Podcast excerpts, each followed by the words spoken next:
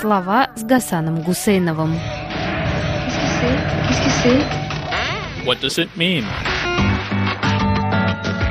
И что все это значит? Журналисты – рабочие пчелы, приносящие в улей редакцию мед с окрестных полей.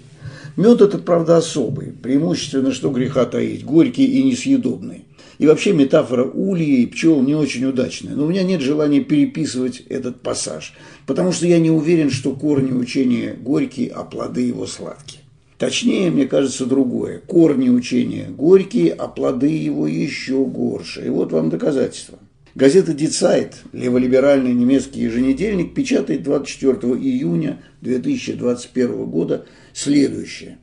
Две недели назад российское посольство обратилось в редакцию с предложением разместить статью Владимира Путина по поводу 80-летия нападения Германии на Советский Союз. Событие, которое президент Федеративной Республики Франк-Вальтер Штайнмайер назвал в своей недавней речи кампанией, движимой безумием тотального уничтожения. В субботу, 19 июня, в редакцию поступил сначала русский, а потом и немецкий текст статьи. Путин излагает в ней свой взгляд на недавнюю историю Европы. События 2014 года в Украине он называет государственным переворотом, поддержанным Европой. Пишет о выходе Крыма из состава Украины. В противовес этому и правительство Федеративной Республики, и весь Евросоюз говорят, как делают это и все авторы Децайт, о нарушении международного права и об аннексии Крыма России. В ближайшие дни и недели редакция Децайт опубликует статьи, представляющие иную точку зрения, чем у автора нынешней публикации. Конец цитаты. Вокруг этой врезки и размещена статья Владимира Путина. Вкратце ее суть можно сформулировать так. Давайте попробуем вернуться к доктрине Брежнева де Голля. Мы подмигнем вам, что разделяем общие с вами цивилизационные ценности и считаем себя частью единой Европы от Лиссабона до Владивостока, а вы подмигните уж нам, что не станете мешать возвращению бывших советских республик, не всех, не бойтесь, под наш столь привычный им контроль. И не слушайтесь вы Соединенных Штатов, живите в дружбе и мире с нами, вашими природными соседями. Не то всем плохо будет. Статья занимает примерно треть газетной полосы, и, как уже было сказано, у человека преимущественно сетевого могла бы вызвать впечатление единственного русского материала номера. Но газета на то и газета, что размещает свои публикации не как листовки, а в контексте недели, года, десятилетия. Так и здесь. На странице 18 газета публикует статью чешских журналистов, он же Кундры и Мартина Нейсхлеба, о двух предполагаемых соратниках президента Путина. Тех самых, которых тот, по собственным его словам, нашел после попытки отравления Сергея Скрипаля и его дочери в марте 2018 года.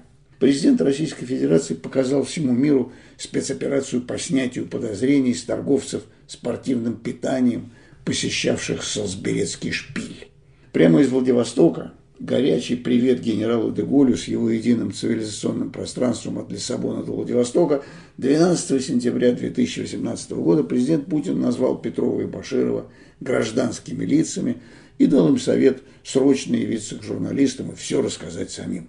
Явившиеся под светлые очи журналистки Маргарита Симонян, Петров и Баширов назвались бизнесменами средней руки. Правда, тут же выяснилось, что были они на самом деле полковниками Мишкиным и Чепигой на задании. После разговора с Симонян все четверо, и торговцы аминокислотами средней руки, и герои России, исчезли со всех радаров. Дело об отравлении Скрипалей 2018 года приобрело характер такой злобной авторской сатиры на Россию, что даже видавшие виды западные русофобы не смогли долго удерживать весь этот, по доброму слову Владимира Войновича, вторичный продукт на своих экранах и страницах. Так и забыли бы люди о Петрове и Баширове, если бы не новые расследования, выяснившие, что те уже в 2014-м засветились в Чехии, где предположительно взорвали склад с оружием, предназначавшимся, возможно, Украине. Как и четыре года спустя Петров и Баширов оставили фирменный знак. Попутно убили складских рабочих. В статье чешских журналистов нет почти ничего, что российский читатель не знал бы из расследований и публикаций Христа Грозева, Марии Певчих или Романа Доброхотова. Да даже и вдумчивый разбор выступлений одного только президента России за минувшие годы объясняет выпукло и во всех деталях картину международного благоденствия и возрождения доктрины Брежнева де Голля на современном этапе в представлении российского руководства. В конце концов, в чем достоинство современного мира по сравнению, например, со Второй мировой войной? Разве не в том, что теперь все обходится гораздо меньшей кровью? Да, Российская Федерация немножко покалывает европейцев, но ведь россияне только чуть-чуть промахиваются, когда постреливают своих предателей или травят бывших своих агентов, которые сбежали в эти ваши демократические страны. Но это же все их люди были, вот они их и убивают, когда приходит час. А что вы думали? Да, какую-то случайную англичанку траванули, или вот складского рабочего Гавраника бомбанули. Чешские журналисты кончают статью вопросом сына погибшего он же Гавраныка. Разве то, что случилось с моим отцом, не может произойти в любой точке Европы? Конец цитаты. Но ведь это какой-то несерьезный разговор. Всевышний свидетель, российские власти не собирались убивать всех. А что убивать им приходится, так это потому только, что как почти до всех лучше доходит. Да и всех убивать никак нельзя, ведь тогда некого будет пугать. Но и помешать им убить тех, кого они сочтут нужным, Европа не может и не хочет. Не забывайте, что мы с вами в одном цивилизационном пространстве, что Россия – страна европейская, а главные свойства Европы – продажность ради комфорта и лицемерие ради спокойной старости – их в России как раз считают норм. «Люби Россию в непогоду» – так назвал свое сочинение незадолго до развала Советского Союза позднесоветский писатель Борис Васильев.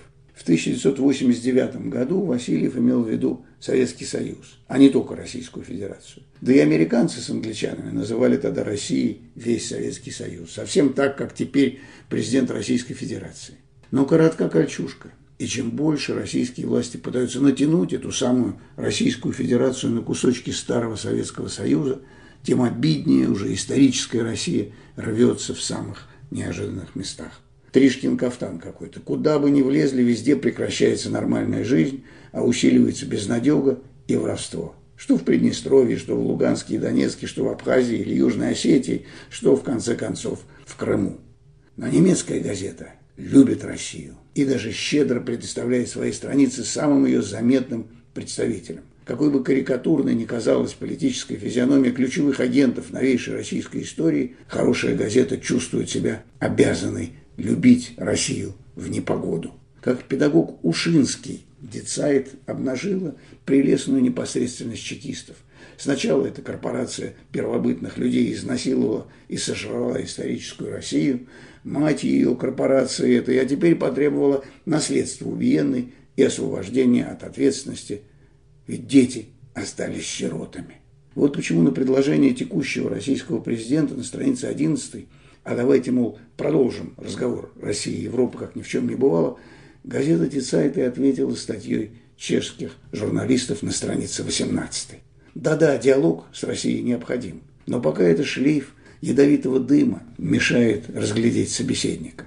Ясно одно, этот собеседник смертельно опасен для всех, своих и чужих. Вот и приходится истинным русофилам дожидаться прихода других людей вместо тех трех богатырей, что смотрят на читателя с 11 и 18 страниц газеты «Дицайт» за 24 июня 2021 года.